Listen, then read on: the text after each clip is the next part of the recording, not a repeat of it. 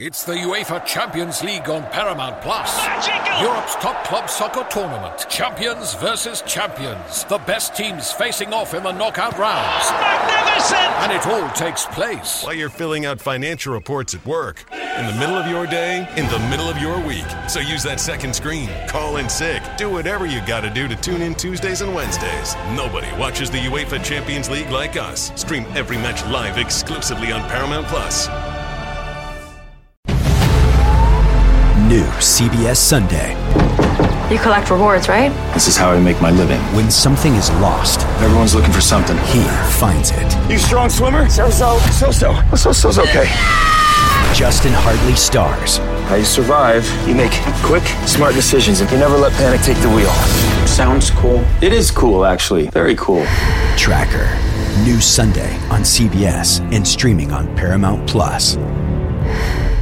I'm Tim Fitzgerald of GoPowerCat.com. And I'm Michael Swain of Phog.net. This is a replay of WIBW show The Drive.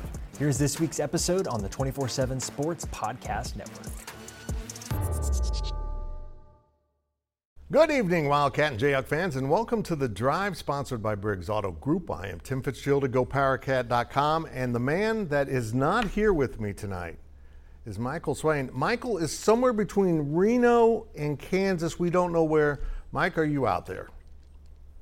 Well, Fitz, I'm bummed I can't be there in person with you tonight, but really excited to talk about what was a pretty interesting weekend in the world of KU and K State.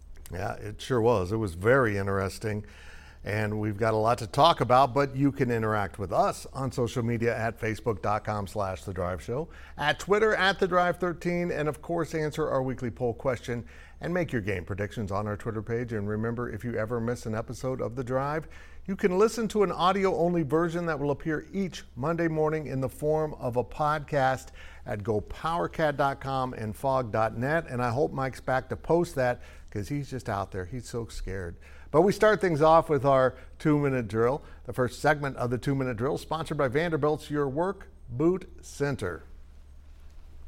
Well, Fitz, Kansas State completed its two game series with Missouri on Saturday in Columbia with a 30 to 27 Mizzou victory after a crazy 61 yard field goal to capture the win for the Tigers.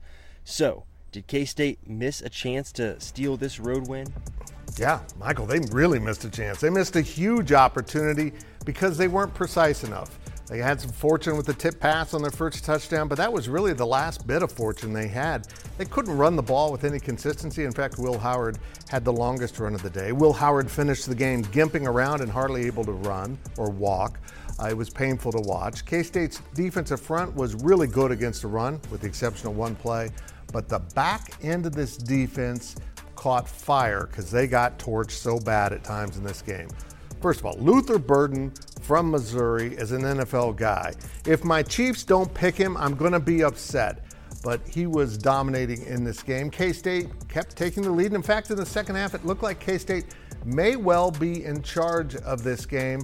And then they just couldn't convert third downs. They got themselves into big trouble on third downs, in fact. And I'm going to be honest, I'm a huge Collin Klein fan in terms of how he calls plays. We see one right there with a little jump pass to Ben Sinnott. But I thought on third down, the play calling was pretty awful. And it was really Kansas State's offensive third downs that were so painful to watch at times, and Kansas State's defensive first downs, where Missouri gained about 75% of its yardage in the game and they allowed Missouri to get the ball back towards the end of the game. They allowed the Missouri kicker to line up at a 61 yard field goal, and he made it. What an incredible way, if you're a Missouri fan, uh, to win that game. They charged the field, they stormed it, they had a fun time. That's what college football is all about. But let's say, Michael, Kansas State catches that. Phillip Brooks was back to catch the field goal because 61 yards, he's not going to make it, is he? Well, what if he catches it, returns it for a touchdown? Does K State win? Well, no, they wouldn't have because K State had two number eights on the field. That's a five yard penalty. So if he'd missed that 61 yarder, which he was backed up already because Missouri thought it had a timeout and got to delay a game because it didn't have a timeout, they would have got to re kick it from 56 yards and he would have had another chance. Painful way for K State to lose, but They're two and one. They lost to an SEC team on the road. You wouldn't think it would hurt them, but they dropped out of the polls. I'll have more on that later. Well, Michael, Kansas never trailed against Nevada on Saturday night, but was on the ropes for a good portion of the game. The Jayhawks pulled out a 31 24 victory in the end. But, Michael, how worried are you about the performance? Well, Fitz, I can't lie. I'm honestly not that worried about it. For me, I look at this game maybe in a little bit of a bigger picture perspective where KU's not going to play a game again this season where the kickoff time is at 9:30 for the player's body clock. I think that really did play a role here where KU's a morning practice team. They practice every single morning. And here they are having to practice in a totally different uh, time frame than they're used to. And it's different than practicing and then playing a 7 o'clock kick, right? This is 9.30 on the West Coast. So I think for me, I look at this overall and I say, what were the parts of the game that KU did not live up to expectations? I think for starters, it's execution. And I think so much of that was mental lapses over the course of the game, which again, I think you could probably tie back to fatigue, where you look at the penalties. I think there are really kind of a couple big stretches of the game that were determined by penalties. Early in the game, KU's on its second offensive drive. Armaj Reed Adams is called for a holding and an illegal man downfield penalty, both on back to back plays. And so you're looking at that really, really tanking KU's first drive. And then later in the game, KU has Nevada in a fourth and about one or two, about near midfield. They need to get off the field, and Nevada may not even snap it. They're just trying to draw KU off sides, and Austin Booker bites. And look, it's one of these situations where it was not crisp. KU needs to play better if they're going to win, you know, the Big 12 games that they should be able to win. But this is the performance of a team that look, I think probably overlooked Nevada a little bit. And right, Nevada's not a great team, but holistically, the offense still was able to put up over 30 points. The defense still looked athletic. So I think for me, not necessarily super concerning, but KU needs to play with a lot more intensity in Big 12 play. I'm with you, Michael. I'm not very worried about this. this these kind of games just happen. And, and the biggest reason I'm not worried about it is Nevada has been awful this year. I don't think their coaches were out there exposing some great weakness that nobody else has seen in the KU team. I think it was one of those nights where you played like uh, they're kicking off at a ridiculous time. Uh, I'm with you. I, I'm not worried about it one bit. I'm not worried about K State's loss, but I am worried about some of the stuff going on in the Big 12. And it wasn't a banner weekend for the Big 12, with Cincinnati, Iowa State, and Oklahoma State all losing to group of five programs Plus, KU, of course, was on the ropes against that bad Nevada team. And I mean, they're bad, but they weren't on Saturday night. And of course, KU lost to Missouri. So, Michael, what does this weekend say about the Big 12? Yeah, Fitz, I'm not too high on this weekend for the Big 12. I think it was a real struggle for a lot of teams that I think we thought would struggle, but not to this degree. If you watch that Iowa State game, they just can't run the ball. The defense is still good, but if they don't have a run game to support it, are they going to be able to hang in throughout the course of games? Oklahoma State looks terrible. And then you look at Cincinnati, you know, losing to Miami of Ohio, just not a great game for them as well. So I think you're really seeing the Big 12 kind of start to sort into tiers where I think you're really looking at Iowa State and Oklahoma State being towards the bottom and Cincinnati being in the middle. And then maybe you factor in a, a KU or a K State lackluster performance. But I think collectively, we all feel like those two teams are going to be really, really good over the course of this season. Well, the good news is, is we don't have to wait very long to find out who's worse, Iowa State or Oklahoma State. They'll play next weekend. We'll get to them in the picks. How can we not pick that game? Uh, but I am generally worried about both programs. These were two programs that were recently in the Big 12 championship, and they seem to be coming apart at the seams. We saw Matt Campbell kind of go after a fan after the game for, for chatting him, and I think the fan was completely out of line, but Coach Campbell's got to have a thicker skin than that. Oklahoma State seems to be in a horrible tailspin under Mike Gundy. I think both coaches will survive this season, but it's atrocious to watch. On the other hand, you had a couple really nice wins for the Big 12 in Pitt going to West Virginia, and I would have loved to have been there in that environment in Morgantown. And now Pitt has lost to both Cincinnati and West Virginia. And let me tell you, neither one of those teams are very good. Pitt must be awful, but good for West Virginia getting that victory. And also, you've got BYU rolling into Arkansas. They did what Kansas State couldn't do. They went to an SEC environment and won. BYU comes to Lawrence next week. So there are some upsides to this, but uh, Michael, I'm already getting the feeling that this conference is going to be total chaos all season long, other than maybe Texas being good. But Alabama struggled with USF, so was Texas's win against Alabama that great? I don't know. Well, we're going to find out. Now let's take a quick look at your poll question results. The poll questions are brought to you by Midland Exteriors. Love the home you live in. Call today for a free estimate. Last week's question was Should college football teams be scheduling games on Friday nights? Two thirds of you thought yes. I personally find that a little surprising. I think they should, but I don't want it, so maybe I would have answered yes too. But here's this week's question Who will win the Big 12 in football this season? You got Texas, Oklahoma, K State, and then D, your last choice is Kansas or the field. Um, if you feel like KU is going to win, or if you if you're going to go with Iowa State, good luck with that. But you get answer D also, and you got to do it on our Twitter page at the Drive 13. And that will do it for this half of the two minute drill. But we will be right back with more on KU and K State on the Drive.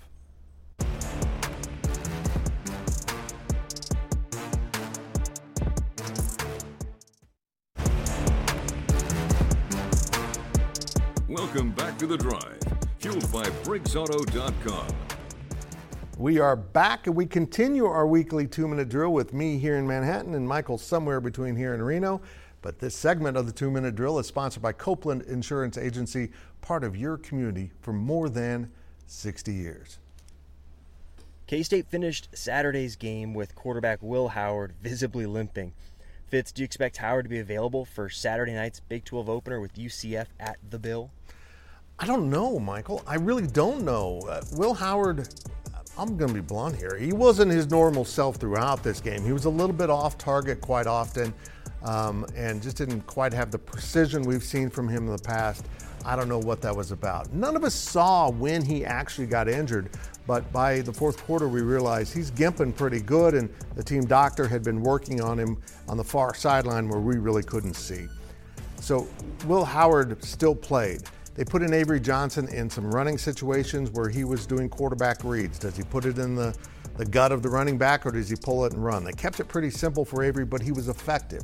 And honestly, a lot of us couldn't figure out why, once Will Howard was injured, why did they didn't go to that a little bit more often. In fact, there was a crucial series late in the game where Avery Johnson got him in third and short. They pulled him off the field, and then Will Howard and the offense didn't complete the conversion. And we thought, why not just leave Avery out? Because they're not stopping him right now. In fact, Avery finished the game with the highest per rush average of anyone. So Will Howard did come to post-game media. We did speak with him, but he came down the stairs that led from the locker room down to the playing surface, a weird setup at Missouri, and it was visible that it looked like his knee was locked up. We couldn't tell if it was an ankle or knee, and, and just the way he was handling that in game and in the post game, and how I know that injury is going to get worse after he tightens up, I don't see how he'll play. And also, I want to add in that K State has an off week next week. And UCF is going to play their backup quarterback because their starter's injured. So I think they might just go with Avery Johnson, even if Will Howard may be available. Maybe he suits up. Maybe he steps in if something happens to Avery. I think they'll go with Avery Johnson on Saturday, give Will Howard hopefully two weeks to rest heading into a Friday night game at Oklahoma State. I'm not sure how it'll play out. We'll find out more this week during press conferences. But right now, what I saw on Saturday, he's a no go for Saturday. Well, Big 12 play starts this week for KU as the Jayhawks host BYU.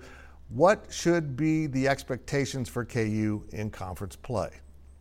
Well, Fitz, I think I'm starting to change my tone a little bit with KU this season. I think for me, I look at conference play, and for a long time, I kind of thought overall KU would win probably seven games, go seven and five, maybe go four and five in conference play. And I've kind of flipped that now, where I really think that this team could go five and four in conference play, if not better. I saw enough during non-conference play to really like the improvement on the defensive side of the ball. Right, that had to happen for KU to have a lot of success over the course of Big 12 play. The offense is what it is, and so you look at this team overall right now, and I think they're going to play in a lot of one-score games, coin flip games, as I call it. This BYU test, right? This weekend is a really, really good indication of how maybe the rest of Big 12 play will go. You look at BYU, right? They're a physical team. They've got a good quarterback in Kedon Slovis. And if KU can win that game, all of a sudden you're looking at going into Austin, most likely ranked. I still probably would pick Texas, but then you go back home and play a UCF team that may not even have their starting quarterback, depending on how his injury recovery goes. That could be a win. And Then they go to play Oklahoma State. Look, I don't think Oklahoma State's looked very good at all. And so that could be a win. And so I think there are so many more of these games now that you look at and say, KU has shown the improvement that you needed to see during non conference play to feel like this is a team that can go and compete to be in kind of that top third of the Big 12. Look, I don't know how the Texas and Oklahoma games are going to play out or if KU is going to beat K State this year, but I think KU is going to be able to beat up on some of the poor teams, right? They play Iowa State, they play Oklahoma State, play Cincinnati to end the season. Then there's a Texas Tech team in there that nobody really knows what to expect anything from. And so overall, I, I look at this team and I think expectation, right? The base level should be four and five in conference play. I think that I'm going to be leaning more towards that five and four slot. Really impressed with what KU has shown during non-conference play. Well, I think KU's a good team, Michael, and I, I, don't know where they'll end up in this conference, but I, I won't be surprised if they're battling with Kansas State and Oklahoma and maybe Tech to play Texas in the Big 12 championship. I think both KU and K State are going to be ranked in the top 20 at least when they meet later this season in Lawrence. I'm excited about having that game to cover. And now let's step out of bounds, and out of bounds is brought to you by Dara's Corner Market. They love local, and they're local for you and Colorado won a thrilling game against in state rival Colorado State, but it was also the third time in three weekends that Fox's big noon kickoff covered a CU game in Deion Sanders' debut as the Buffaloes head coach. Is there already a level of fatigue over the media's Coach Prime narrative? You know, you mentioned fatigue, Fitz, and I think for me, I'm starting to get a little bit of it. I think this is really good for the future of the Big 12, having a big personality like Deion Sanders that can draw eyeballs to the television. Where maybe you know two years ago, if you mentioned a KU Colorado or a K State Colorado game, maybe wouldn't have a lot of eyeballs. But yeah, I think having you know big noon kickoff be there for for two successive weekends in Colorado and following Colorado around for the first three weekends, yeah, that's a little much. And I think college game day going there, they felt like they probably had to get a taste of the action too. But I'd be fine if neither one of those pregame shows went to Boulder or another Colorado game again this year. Well, my quick thoughts are this. One, uh, I love this story. It's great for the Big 12 with Colorado coming in next season. Two, I thought the ESPN broadcast was incredibly unfair to Colorado State. They treated Colorado like the only storyline while CSU was winning the game and showing that they were competitive. So, I, look, I'm all in on this, but enough. Uh, Coach Prime is bringing big ratings. I can tell you that. Now let's hear from the fans. And our fan question is sponsored by Meadowlark. Retirement awaits in Manhattan where you can live your way every day. All right, Fitz. Our question this week comes from Thomas in Manhattan. He asks Colorado fans storm the field after beating Colorado State. Are you serious? Uh, Thomas, I'm, I'm kind of with you. I thought it was a little strange. I mean, it's Colorado State. Yeah, it's a rivalry game, but it's one you've kind of dominated. But as someone pointed out, Colorado has stunk in football for about 20 years, so they're enjoying every possible moment. And plus, I'm, a, I'm kind of a fan of storming the field as long as it's done safely and there isn't too much interaction and bad interaction between fans and the opposing team. Let the students have some fun. College football's fun. They should have some too, and I'm all in on it. Remember to ask your questions on our Facebook page and on Twitter at The Drive 13. And when we return, we look at our predictions here on The Drive.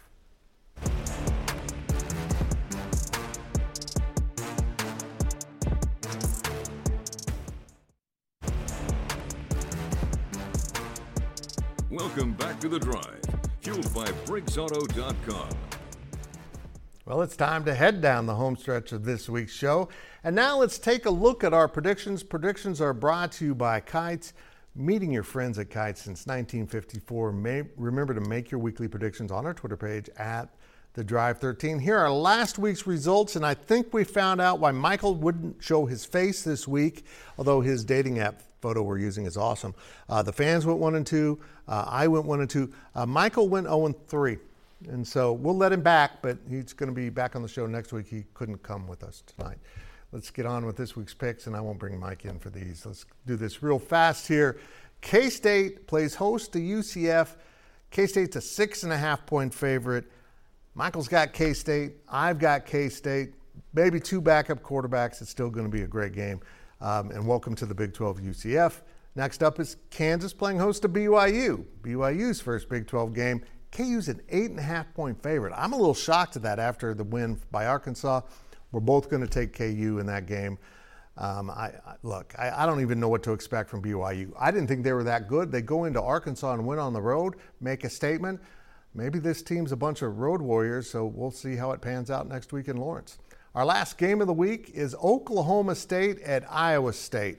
Iowa State is a two and a half point favorite at home. That's basically a home field advantage. This game is awful. It's so bad we couldn't resist picking this game. I, I don't know who's going to win. And honestly, I don't care who's going to win. Michael went with Oklahoma State. I'll just take Iowa State to be the opposite. I think uh, if an asteroid hits Ames, we'll all be better off for it because we won't have to watch this game. Don't don't watch this game. I, I'm sorry to the network that's broadcasting. It. I can't, I can't even imagine how bad this is going to be. Again, make your picks on our Twitter page at the Drive 13. And now it's time for our On the Clock segment. On the Clock is sponsored by Carpet One. Buy local for a strong local community. And we're going to start with Mr. Michael Swain of Phog.net somewhere in the western United States. Michael, take it away. Well, I'd like to talk about the NCAA and some just terrible travel rules that they have that are going to have to change.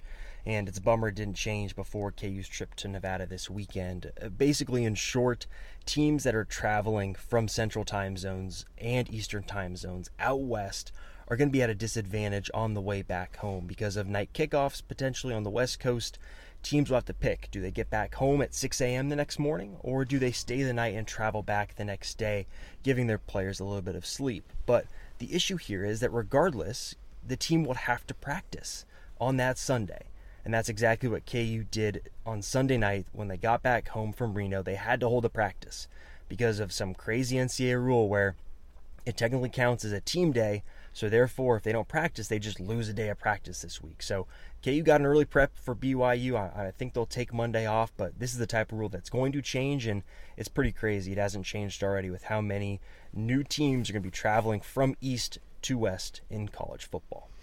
That's a weird rule, Mike. I don't even under. That doesn't make sense to me. So obviously KU stayed the night and then flew back if they had to practice on Sunday night. So that's crazy. But this is going to be something that the entire Big 12 is going to have to deal with. There will be five Mountain or Pacific time schools in this conference starting next year. I think the Big 12 needs to sit down with its TV partners and decide how are we going to handle Big 12 after dark. Because I love the fact we got Big 12 late games. But this old man could barely make it to the end of that KU game, let alone the Colorado game.